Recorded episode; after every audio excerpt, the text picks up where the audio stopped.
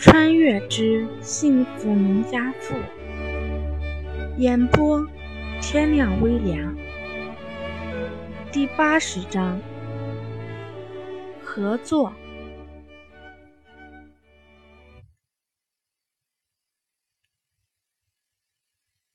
胡卓这个孩子跟胡杰完全不一样，仿佛一家子的心眼都长到了他身上似的，从小就鬼精鬼精的。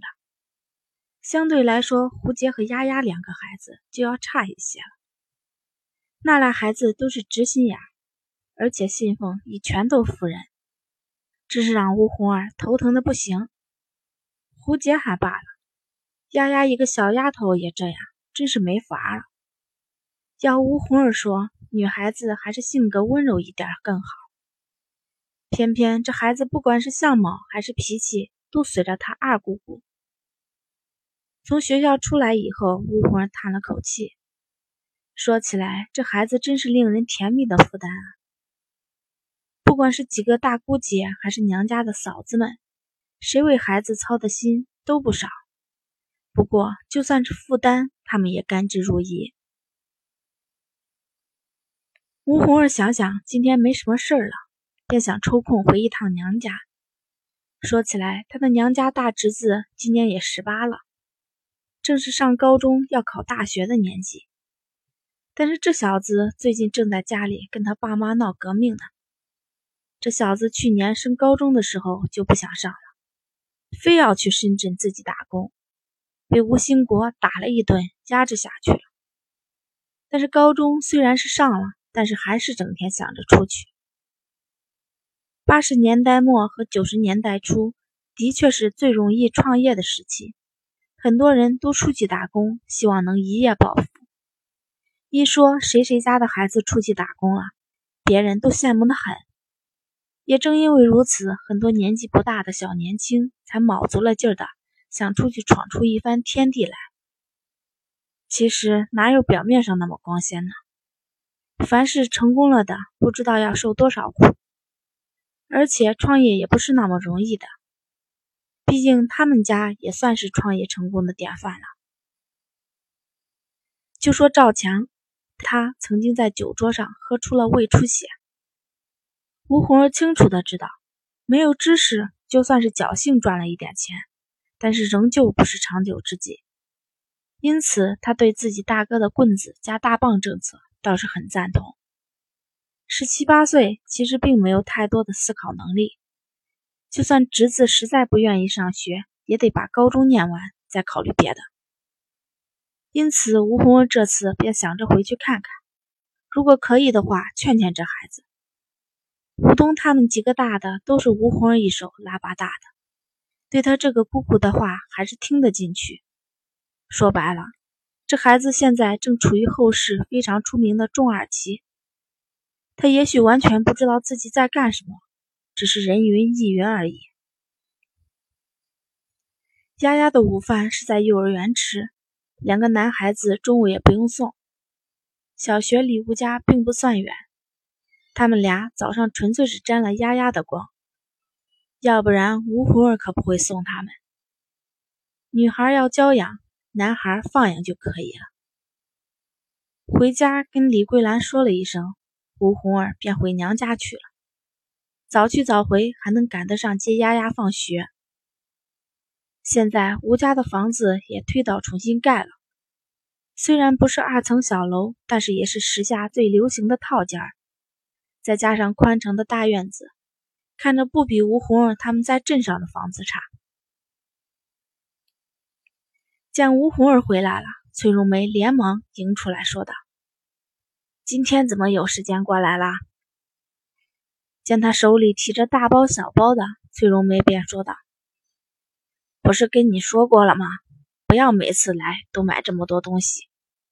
我这啥都不缺，你几个哥哥孝心点儿呢。”崔荣梅现在也老了，头发都白了一大半。但是因为几个儿子现在都过得不错，对他们老两口也都孝顺，因此他倒是比以前还胖了。崔荣梅到底比李桂兰他们小，虽然也快七十了，但是腿脚仍然十分利索。接过吴红儿一只手里提着的东西，一点也不觉得吃力，仍旧走得十分稳当。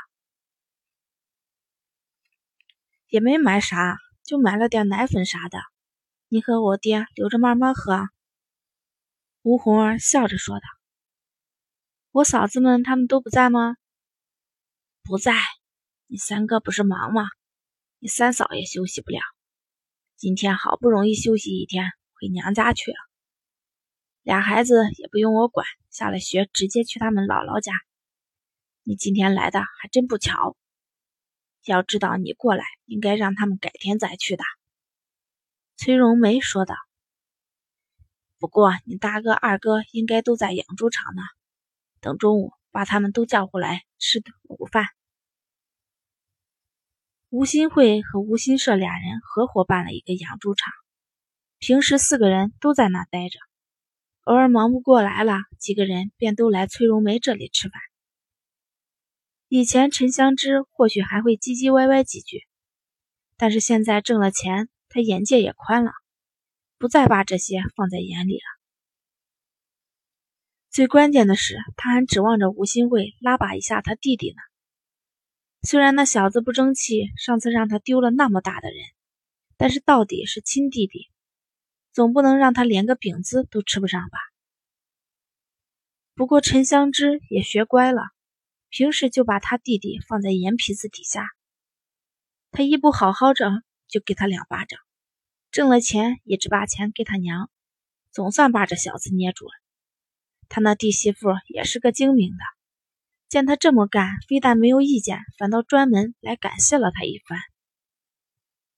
因为娘家兄弟在这沾着婆婆婆家的光，为了一两顿饭，他倒不好意思说啥了。因此，现在吴家可以说是空前的团结。我这次来也没多大事儿，让哥哥他们忙吧，我就是惦记着东东，他还家他还在家闹腾呢。吴红儿说道。娘家的三个侄子东南西他都格外亲，剩下的虽然也亲，但是到底是差了一点，毕竟不是亲手带大的。可不是啊，现在在家待着呢，说什么也不肯去上了。你大哥气得没办法，让他在养猪场干活呢，什么累让他干什么，说让他受受苦，就知道上学的好处了。崔荣梅说道。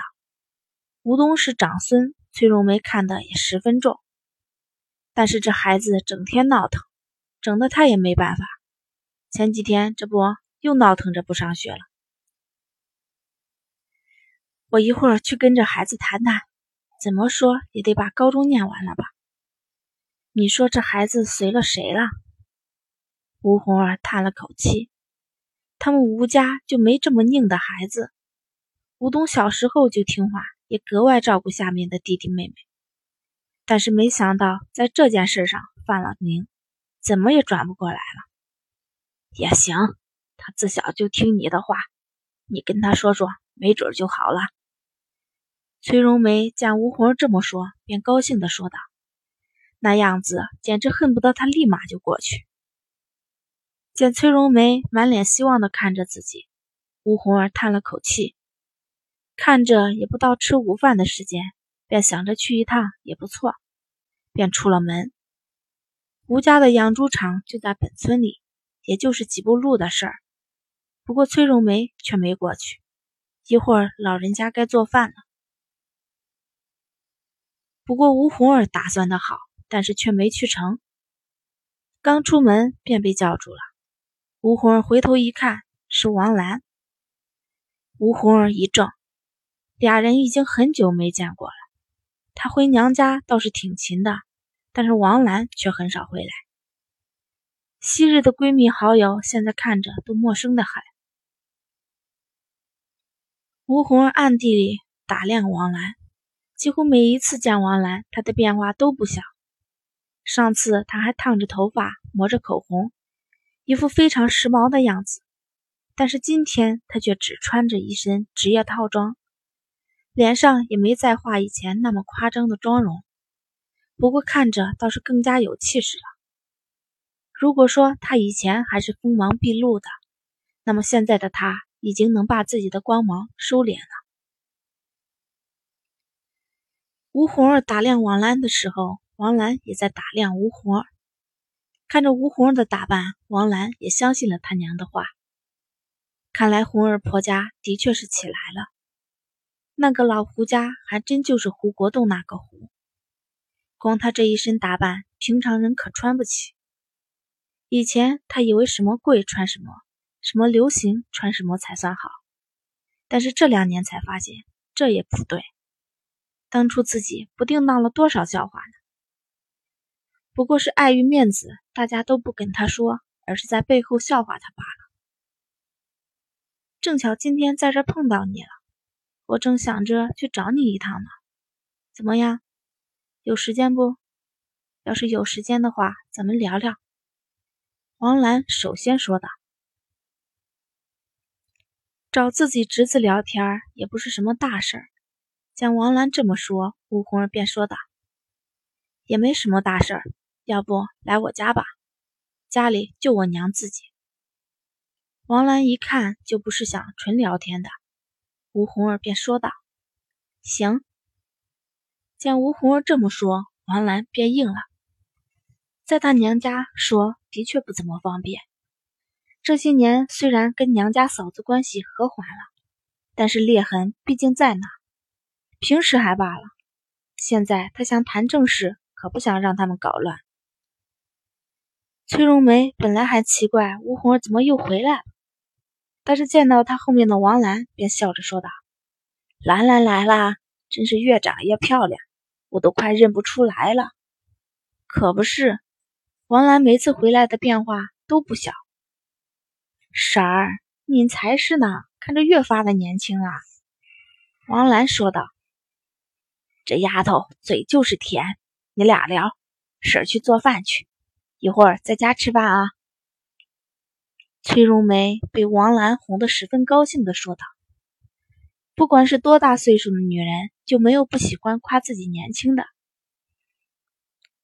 见崔荣梅出去了，王兰便说道：“婶子还是以前的脾气。”可不是，她自己也经常说，这脾气是改不了了。吴红儿微微笑道：“红儿，我也不说废话了，今天找你是有件事儿。我这次回来不准备走了，以前在外面我也挣了一些钱，怎么样，要不要合作一把？”王兰在外面还有些生意，但是也就剩下一些吃红利的了。现在她打算在家乡干一场，但是一来她人不熟，二来手里的资金也不是那么充裕，找个合作伙伴是最好不过的。但是她已经很久没回来了，可以用到的人脉就更少了。胡家倒还真是一个不错的选择。想到这里，王兰有些好笑。当初她可是十分看不上胡国栋的，觉得一个杀猪的没啥出息。但是现实就是喜欢跟人开玩笑。现在人家胡国栋都是知名企业家了。第八十章播讲完毕，谢谢大家收听。如果喜欢的话，就请点点手指，点击订阅吧。